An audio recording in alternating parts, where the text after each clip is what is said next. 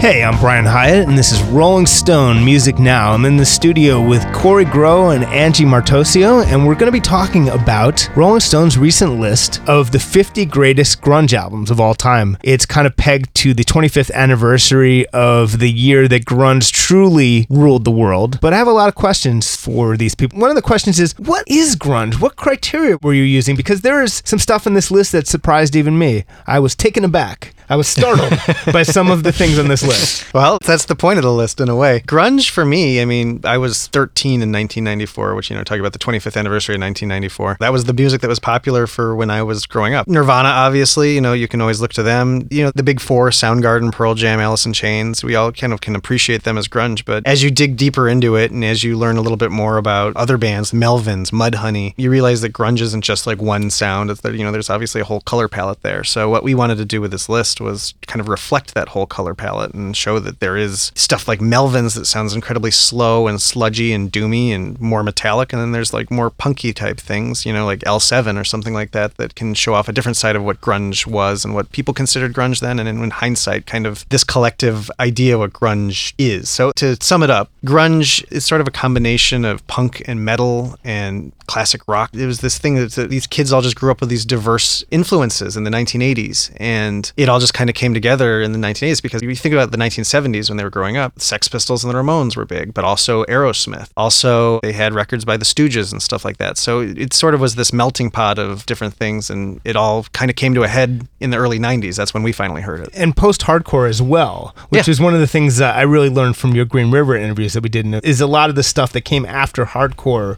Mm-hmm. was a big part of incorporating that into the whole mishmash of things. Mm-hmm. And just generally, there was a time when it seemed like punk and metal were very very different and then these people realized like well no it's literally the same instruments you just like it. and I, I think now they had a realization that now in retrospect makes even more sense to us because looking back now that rock is less dominant in music overall the little differences between kinds of rock to me mm-hmm. seem much less important. You know, it all just kind of seems like old arguments that people were having. It's like leftists in the 30s arguing about different kinds of communism or something. It's just kind of like it's all whatever now, you know? Yeah. It's just And this was maybe the first generation to really just, you know, like we were talking about with the Green River thing, they just ditched the old stuff for a while and they came back to it and was like, oh, this is actually pretty good. You know, when punk came about in the 70s, everybody like threw away their Aerosmith records. And then later on, they're like, wait a second, I kind of liked Aerosmith. And so they would go back to it. And then you had a band like Green River, which gave us Pearl Jam and gave us Mudhoney years later. I think if anything on this list, well, there's a few things. Like first of all, like Alice in Chains don't really sound that much like their contemporaries. They were pretty different. For They, they came more from the metal side. Yeah. They, came, they were basically a metal band. When Layne Staley first put together the band, their name was Alice N Chains. It looked like Guns N Roses. and they were kind of more like a hard rock band in a weird way. And then a little bit more maybe punk things came in. A few sounds like a song like Man in the Box is, you know, is it a metal song? Is it a punk song? It's somewhere in between. They also had their own sort of peculiar, sort of harmonic Mm-hmm. tendencies, these like minor key harmonies and stuff that made them not only sound not much like the rest of grunge, but not really sound like a lot of other things, period. Like they were a very particular band to me. I'll if you know what I mean. Yeah, absolutely. And like I said, they kind of came up from a whole other background of things, you know, specifically the metal side of things. Whereas, you know, a band, you know, I keep on mentioning Mudhoney, but I think they're worth mentioning. They came back, they were very staunchly punk and punk influenced. And what were some of the things that you left out? Because you put stuff in that I might say were more just alt rock or were more even power pop in some cases, but there were things that you kind of excluded, I guess, by definition. We'll talk about some of those. Well, I'll say that my thing when we were really talking about the list, when I, you know, I put together with Hank uh, Shteamer, who's not here, and a couple of the other writers and editors here, but I really wanted to just emphasize the greatest grunge albums. And so obviously there were bands that were very, very popular in the 90s. There was Bush, there was Silverchair, there was, you know, Candlebox, who were from Seattle. But to me, you know, like when we talked about it, like those records sort of just didn't stand the test of time as far as like the greatest albums. Like, I mean, I don't, I have not had an urge to listen to, Bu- I mean, I didn't have an urge to listen to Bush in the 90s, but I haven't had an urge to check them out since then. So they're left out not so much because they aren't grunge, but just because they aren't good. And you're, and yeah, yeah. Yeah, So basically. So were there things that were good and could have been on the list, but everyone decided, you know what, they don't fit the definition of grunge that we're at here? maybe not a definition type thing. I mean, it's funny. I've seen a lot of people saying like, "Are there 50?" Like, I did an interview with Buzz Osborne from Melvins because we got some extra lists that Yeah. we put up after this, and he was just like, "I don't." He's like, "I had a hard time putting together eight. You know?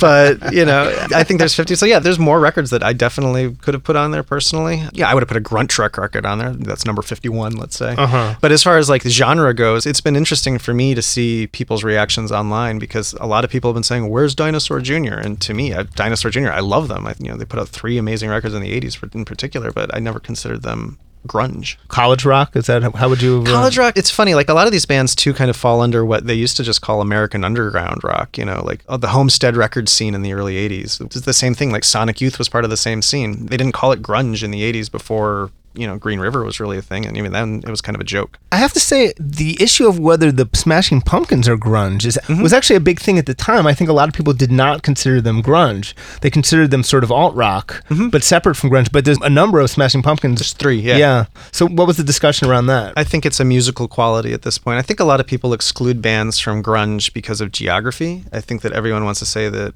only bands from Seattle were really grunge, and certainly the bands from Seattle feel that way, and I can respect that. But if you listen to a song like Bullet with Butterfly Wings, if you listen to a song like Zero, which are two incredibly grungy songs on an album that's otherwise schmaltzy and kind of strange. You know, this weird, big, bloated double album they put out. It was one of these things where it just became sort of undeniable. Like it's weird to just ignore that. You know, a song like Today is certainly grunge, and hmm. the Gish album. I mean, that's the thing is like grunge. People always think of it as like this mopey thing, and it wasn't totally this mopey thing. And, you know, it's sort of just more a, an approach or an attitude in some ways. Angie, do you think that Smashing Pumpkins are grunge? I do actually. I think that a lot of it comes from the inclusion of the single soundtrack. I think it was Soundgarden that recommended them to Cameron Crowe, mm-hmm. and I think after that, once especially on MTV when the floodgates had opened from Nirvana, they were considered that, especially with like Mayonnaise coming out. It, it turns out, I guess I never gave it much thought. It turns out, without giving it much thought, I've been sort of a grunge purist. I never, Yeah. I never thought of the Pumpkins as grunge. I mean, I recognize that sometimes they, like you said, they have songs that were undeniably sort of Nirvana influenced with this quiet loud thing. But I guess in my head I was like, nope, not grunge, alt rock. But again, you know, I think by the way, by putting them on a Rolling Stone list of greatest grunge albums, you may have just changed the narrative forever. I mean, because young people have no idea there ever was a debate, and as we said, these distinctions mean nothing anymore anyway. So mm-hmm. I'm going to go in order for momentarily, but I want to call out some of the ones that are really unusual as well. The Stooges, which mm-hmm. proto grunge, proto punk, amazing album, like one of my favorite albums of all time, probably Funhouse. Yeah. But I'm not sure it would not have occurred to me at least to put them on a grunge list. So what was the thinking there? Well, a lot of the, let's say, 70s bands, actually, I think that record came out in 1970. I don't think we had anything from the 60s on there, but we discussed some of these more classic rock artists that came about because of Neil Young. I originally, and we ended up putting a different album on the list, but I wanted to put Rust Never Sleeps on the list for a, a number of reasons. One is it's just really grungy, especially whichever the heavy version of Hey Hey My My was. I can't Right. remember if it was My My Hey Hey or the, the opposite. But, you know, you can't deny that. And, you know, even when I interviewed, you know, I mentioned Buzz Osborne before from Melvin. So when I interviewed him about his favorite grunge records, he said, I want to give Zuma from Neil Young an honorable mention. That's such a grungy hmm. album. So that kind of opened things up, and Hank and I discussed it. And there are certain sounds in there. And like it was one of these things that when I was doing reporting for the Green River story, the oral history, they talked about how important the Stooges were. And when you listen to it's one of these things, like maybe through a different lens, maybe through, you know, in hindsight, you listen to a song like Dirt off of Funhouse, and you can totally hear where that is, uh, you know, the grunginess comes from there. Like it's, like, it just hits you in the face.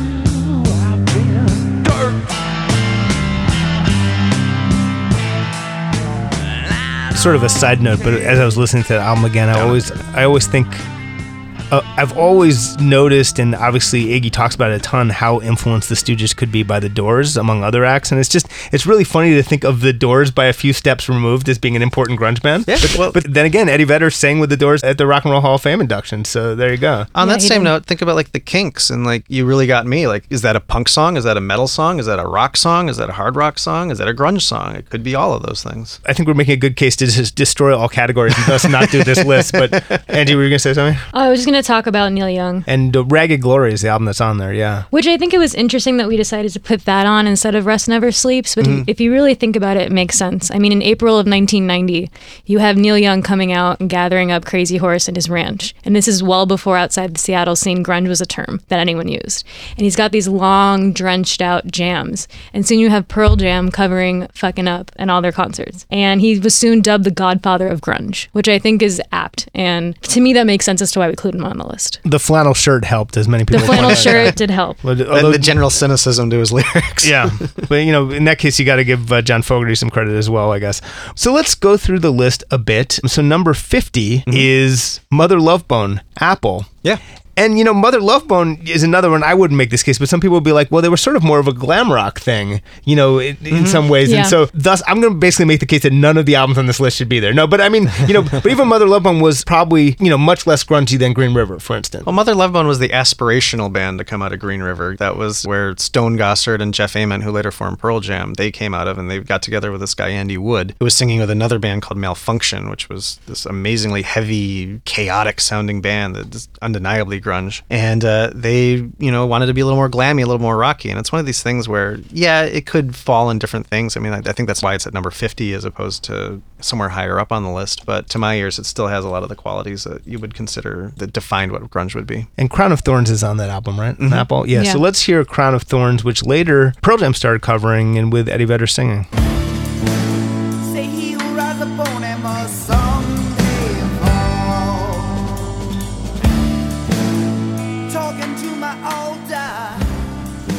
And we're not going to go through the entire list because you can just go to the website and do it. But I think actually it's sort of the upper reaches and the lower reaches uh, have the most to talk about. So we're still going through the uh, lowest reaches or upper, depending on your counting. So the Toadies, Rubberneck 1994. Again, like I never thought one way or another in this case of them whether they were grunge. If you put a gun to my head, I would have said, oh, alt rock. Yeah, and again, it's a geographical thing. I considered them probably alt rock, maybe a little bit more even at the time in the '90s. But in hindsight, when you hear it in context and you hear and you think about all the other bands, like some of the other bands that were not Seattle bands that are on this list, like when you think about the Fluid and you think about Paw and some of these things, it fits the mold. They are a, very good band, actually. Like they're Yeah. re- really catchy, really tight, great drums. I don't give them much thought, but re-listening to this album, I was like, they were a good ass band. Yeah, and that's why they were on the list as opposed to Candlebox. Yeah, yeah, definitely a hundred percent better than. And it's funny, like the Possum Kingdom with that "Do You Want to Die" course, I really hadn't thought about that song in a really long time. There's things you hear a lot, and then there's things you haven't heard for a long time, and there's a strong nostalgia attached to something like that. So let's hear Possum Kingdom. Decide to walk with me around the lake tonight.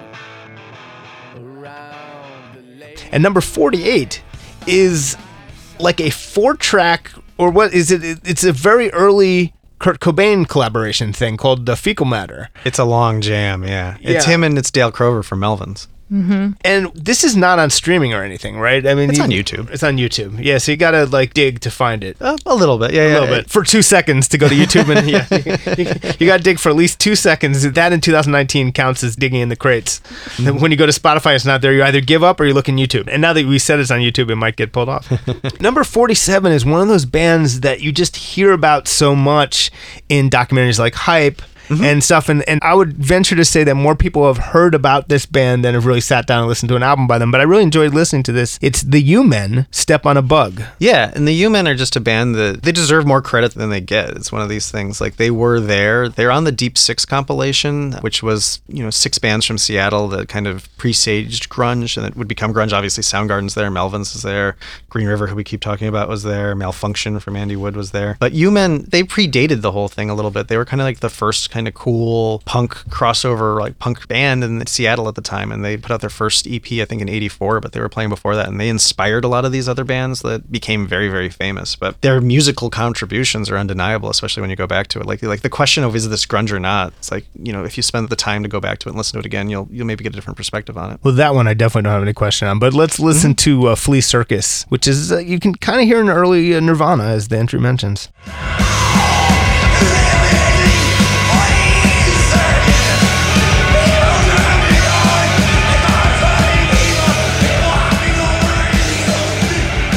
Number 46 is one that I kind of alluded to earlier. Is it's Veruca Salt's American Thighs, an album I always liked very much, but for me it was kind of like a power pop album, and I never once thought of it as grunge. But again, Yeah, and that's one of these things too, where in hindsight, like grunge had melody. Like when you listen to the guitar on the Veruca Salt album, and you listen to the songwriting, it's it's certainly grunge songs. It's just the Louise Post and everybody they, they sing with a melody. Talking about these celebrity lists or whatever you want to call them, these these lists by these grunge musicians. I, I interviewed Donita Sparks from L7 for one of that, and she put American Thighs on there from Veruca Salt. oh, that's she- really interesting because they had more mainstream success than her band did. yeah, and one thing she said is she's like, man, I wish we had this kind of success. She's like, when I heard this, she's like, I wish we were doing something like that. She liked the melody, like I was talking about. She's like, it doesn't have to be all angry all the time. I think another thing is because they had so much mainstream success, people kind of critics and stuff kind of downgraded them a little bit. Yeah. That was a thing that's so hard to explain to someone in 2019. It's like back then when you had more success, writers actually disliked you for it because Yeah. it, first of all, in the abstract, it makes no sense. But second of all, it's so alien to like the way young young writers obviously since the birth of poptimism, they do the exact opposite. You see, the acts that were obscure used to get more press than the acts that people actually listened to. Mm-hmm. It's just the way it worked back then. Mm-hmm. Welcome to the alien world of Generation X, where we had different ideas. Oh, so. I, I never hear the Smiths on the radio, but everyone talks about the Smiths, and I love the Smiths. But it's like just for as an example like that, you know. Sure. So number 44 is Skin Yard, Hallowed Ground, and that is a Kory thing. Kory, tell us about that a little bit. Skinyard were this awesome band. They were another one of those bands on the Deep Six compilation I was talking about. It's Jack Endino, who's a name like if you read album liner notes, you know who he is. He recorded Bleach. He recorded a lot of other pretty famous grunge albums, but he was originally the guitar player in Skinyard. And they were a very strange band in some ways. I think I described them as being something like the birthday party on acid or something like that, you know, Nick Cave's old band. Um, but you can hear the strains of what would later become known more as grunge. They're a little bit, maybe a little bit more metal, a little more uh, confrontational than some of the other bands. It's also worth noting that uh, the singer and the drummer went on to form Gruntruck, who should have maybe been on this list. Shame on you. So let's briefly hear you memorably describe the song Open Fist as sounding like David Lee Roth fronting Husker Du on bath salts. Uh, so, so, so, so who's on bath salts? Everyone in this in this Oh, scenario? yeah. Okay. Every- everyone. Okay. Let's hear that.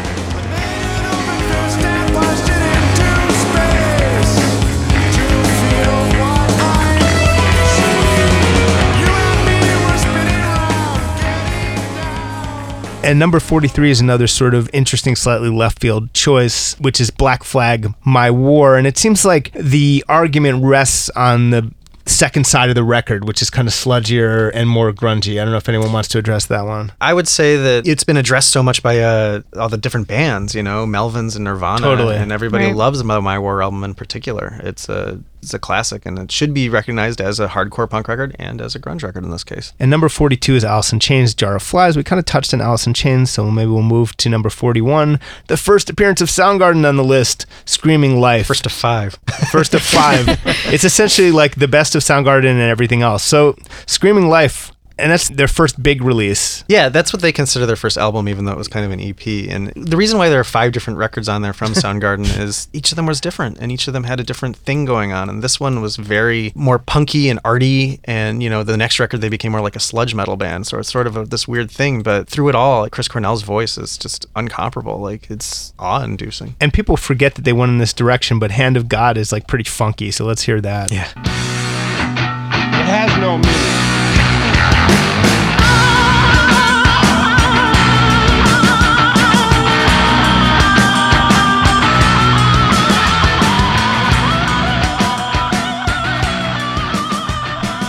And number 40 is Mudhoney. Every good boy deserves fudge. And again, this goes back to our Green River episode. Mudhoney was the other spin off, essentially, of Green River. Mm-hmm.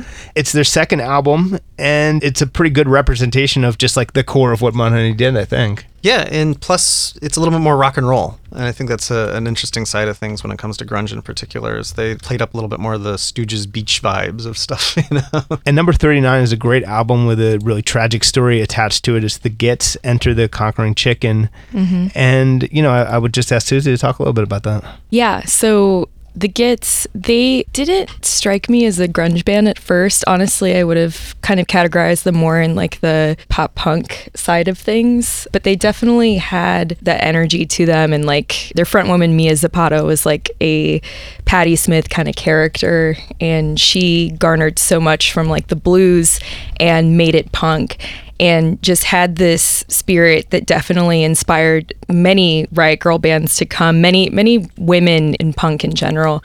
And unfortunately that spirit had gotten you know her actual life had gotten cut short when she was strangled outside of a music venue right after recording conquering chicken. And so it's just like a really twisted story, but she sort of lived on in so many other records, like the Seven Year Bitch record, Viva Zapata. Like that record marked like this huge turning point in the scene. You know, lots of people in the scene, not just women, but uh, Pearl Jam, Soundgarden, Nirvana, like they also started taking an active role in advocating for women's safety. This was like in 93.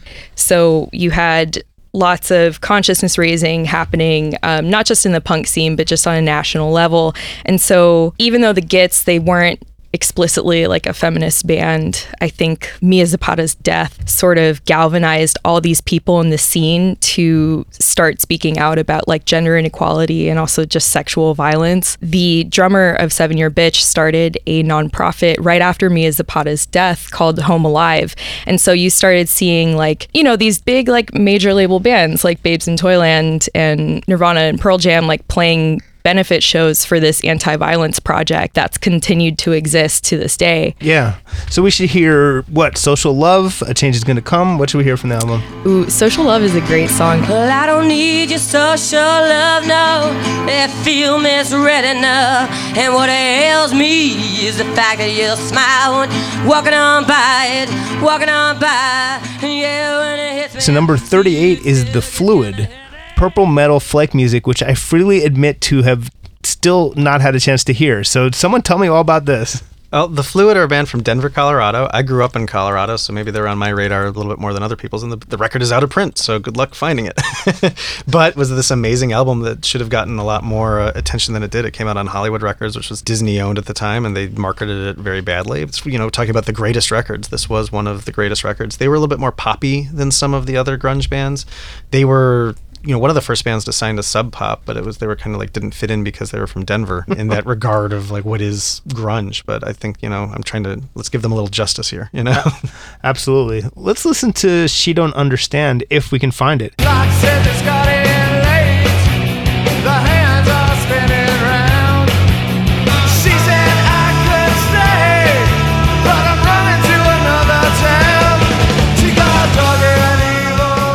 Number 37 kicks so much ass. It's L7 Smell the Magic. And it is no joke. I think we should probably hear Shove before we go on. Absolutely.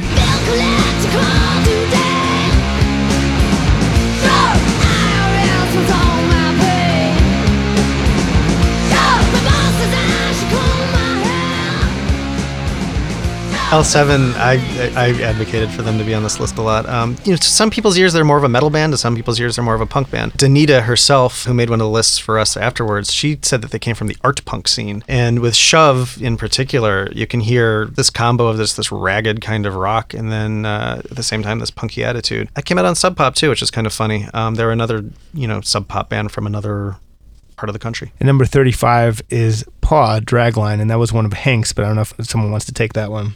Paw were this great band from Kansas that had this song called Jesse that I really particularly loved. And just the way that I had the fluid from my backyard on this list, Hank really advocated to have Paw on this list. And we both agreed because that record's, again, highly underrated. Let's hear Jesse and then we'll move on.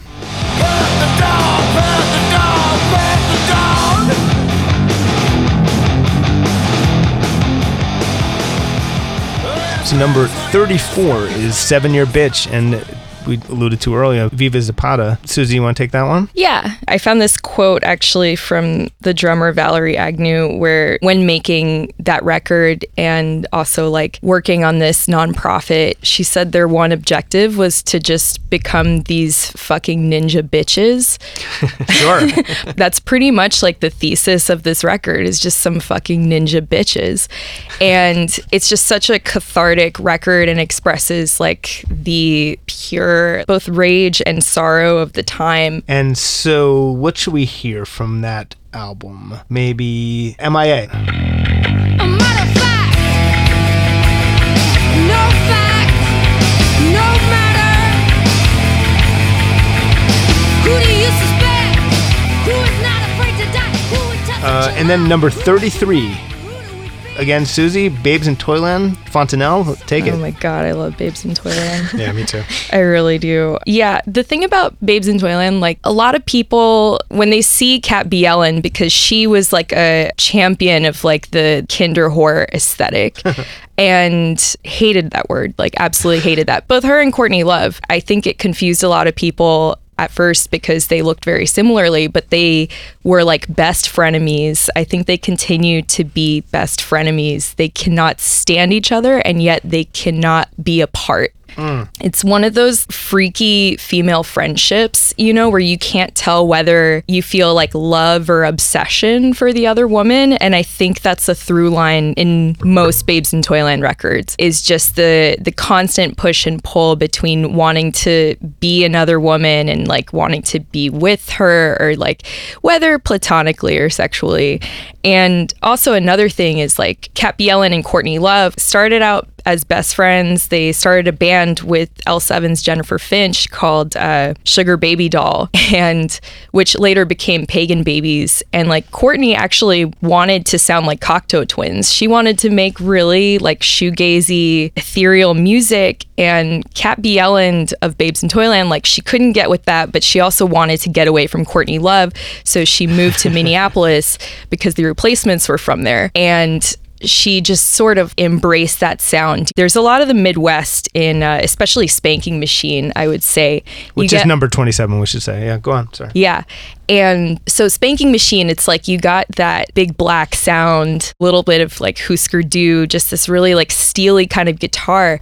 And then you get to Fontanelle, and then I think you get more of like the Lydia Lunch, like New York kind of no wave vibe from them. And I think that Kat Bjelland embodies the like ultimate kind of like Lilith figure where she just like, you know, she looks pretty, but God, she just wants to like, I don't know, just like be really, really like grating, you know, and that's part of the art of her sound, you know. She just sounds like a witch at the top of a tower, like ready to sick her like flying monkeys on you. Cool. And which song should we hear by them? Let's see, I would do Swamp Pussy. Let's do it.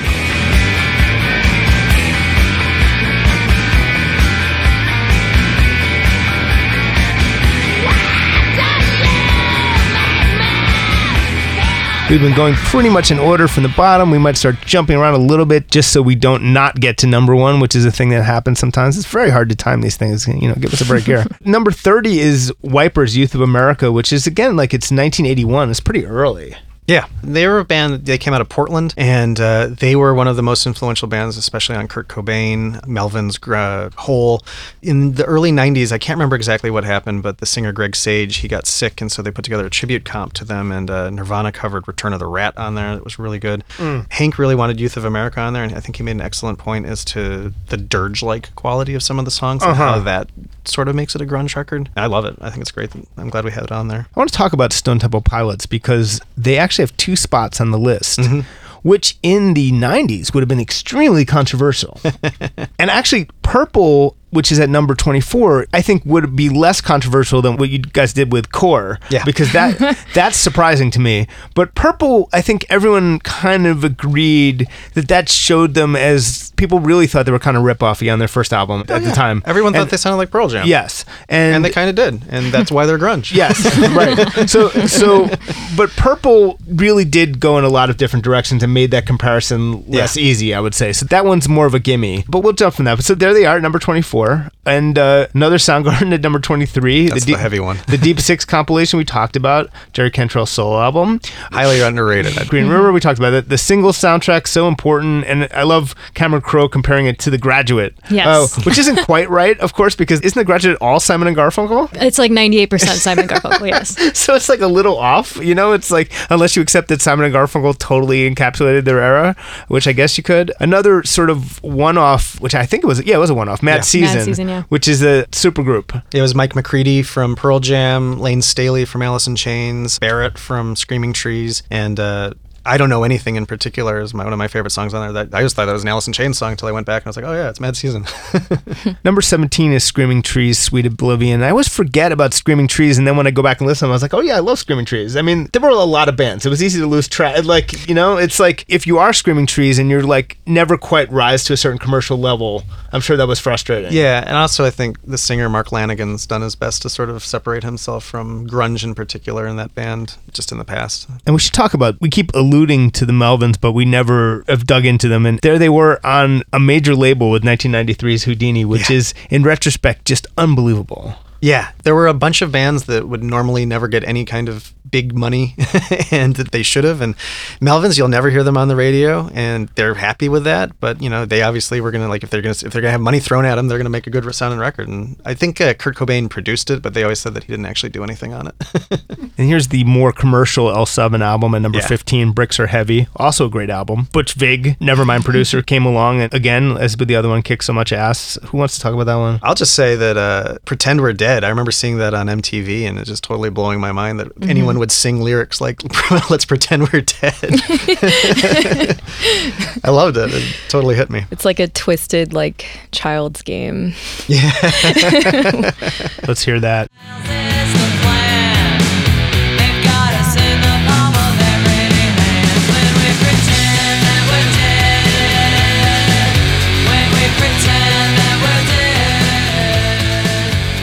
Number 13, I do want to talk about for a minute is Nirvana's Bleach. It's a weird thing. Like I personally have never gotten into Bleach. When I first bought it in, you know, 1990, whatever, when Nevermind came out, I actually sold it back because I didn't get it at all. Now I get it, I just don't love it. so it, it's like I've actually heard like this sort of hipster take on Nirvana is that they were actually better before Dave Grohl came on. I find that deranged, but I know that some people actually believe that. Like I think that's actually like that's perverse. But I don't know, Angie, do you like Bleach?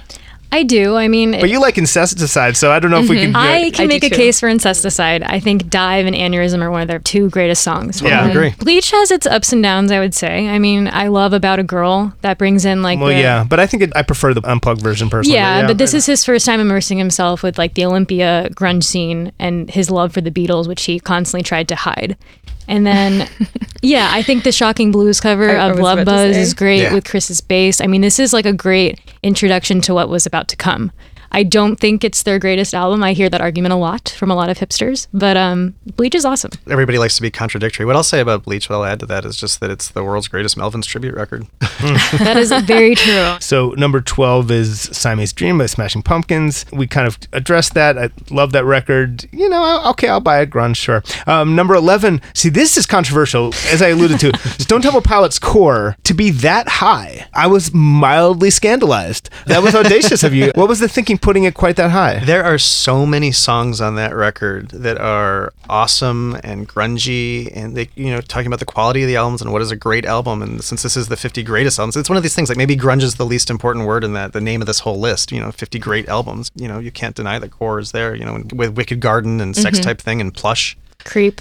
And Creep, mm-hmm. and it sounds like Pearl Jam and it's grungy and it's awesome.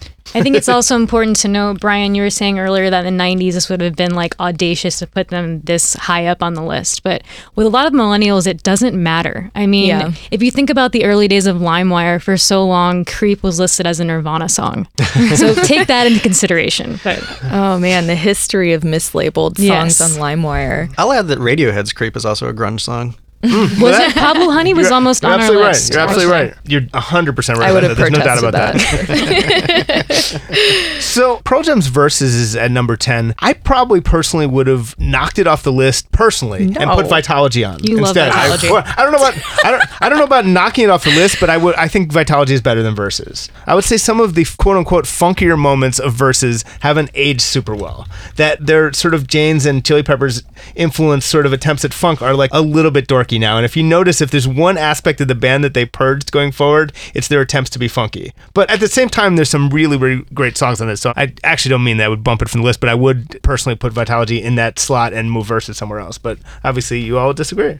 I personally feel that with Vitalogy, they sort of moved on from grunge a little bit.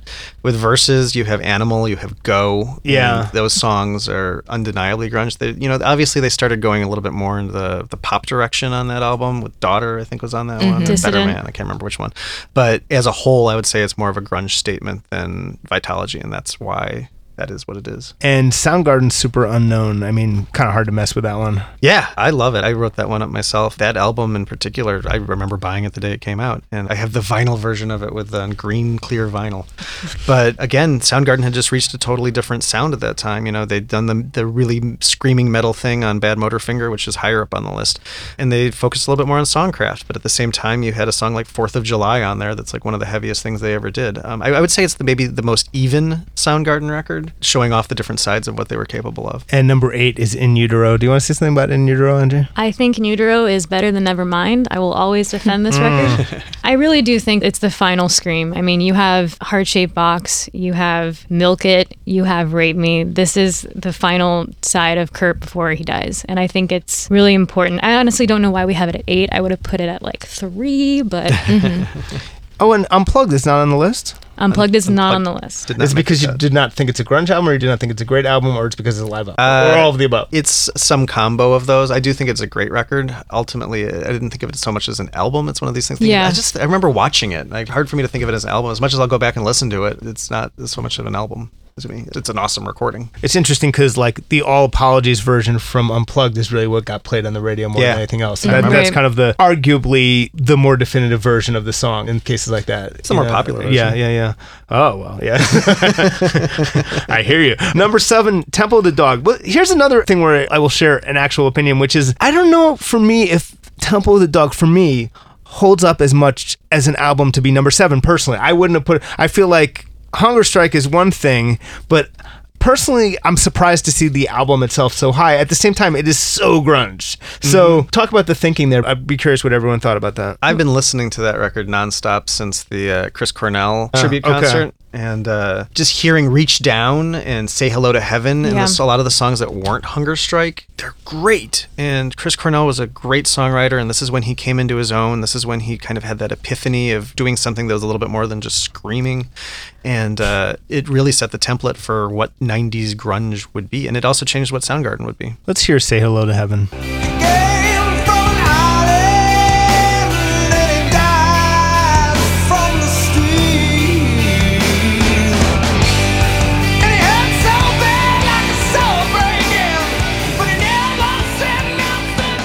Alice in Chains "Dirt" is number six. We kind of talked about Alice in Chains, but do you want to quickly say something? I just want to say that I think again I already told you guys that in singles it was added to the soundtrack. So you see Alice in Chains now and it, it looks a little weird I would say, but it kind of fits in. I think at the time though it was a little wild a suggestion. Number five is Mudhoney's Superfuzz Bigmuff, and it is just purely archetypal grunge. It's Oh, yeah. extremely influential, There's an as you say. alternate universe list of this where that's the number one album, and it probably could have been and should have been, and who knows, you know? Fantastic album cover too. Well, Charles Peterson, yeah. And number four is Hole's Live Through This. The most controversial placement on the list. I mean, I love that record. I sometimes love Celebrity Skin more, but it's much less grungy. What was the thinking there? It's one of the greatest records, especially from that era, by mm-hmm. any artist, in my Absolutely. opinion. So where's the controversy? Courtney. Yeah. Would you like to address this one, Suzy? no, she just Courtney has a way of wearing controversy like a crown, you know, and it, it's just really spooky how that album was timed. You know, I mean, they scheduled the release like before Kurt Cobain's suicide, and he committed suicide just days before the album was released. And you know, people say what they want to say about Courtney's role and all of that, but Courtney really had broken her heart. I will say that it was also the last time Kurt spoke to Courtney on the phone. He called her and said, "I just wanted to let you know that you made a great record," and uh, that became Live Through This. I mean, it's it's weird to see now that Doll Parts is so poignant and awful, but at the time we didn't know what We was had going. no she, it was, it's weird now to know that she wrote that well before he died. Yeah. Totally. And we should talk about the top three sort of as a chunk, which is Pearl Jam's 10. The joke is the Rolling Stone core readership's favorite record of all time. If we requested a reader list on any topic, Pearl Jam's 10 would be in it. Greatest R&B record, Pearl Jam's 10, whatever it was. Um, number, number two, uh, Soundgarden, and, and a great record, of course. Soundgarden's Badmotorfinger at number two, and Nirvana's Nevermind at number one. And I guess I don't think people need us to tell them about those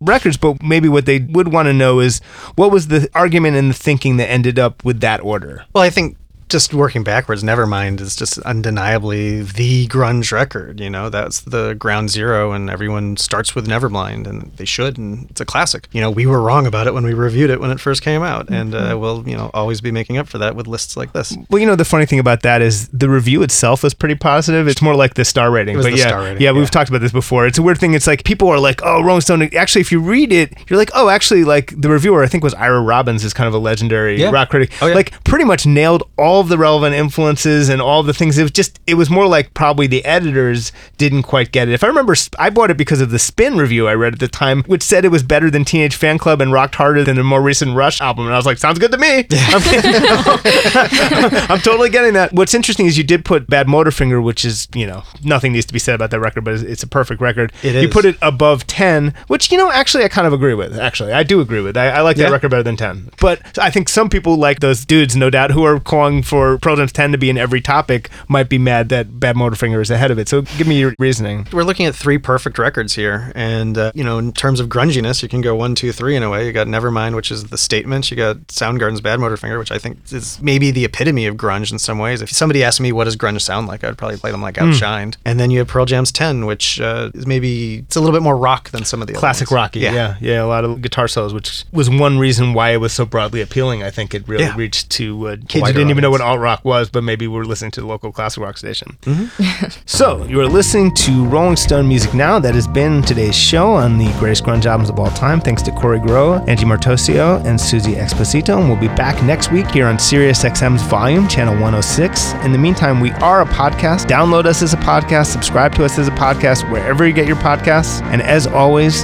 thanks for listening, and we'll see you next week.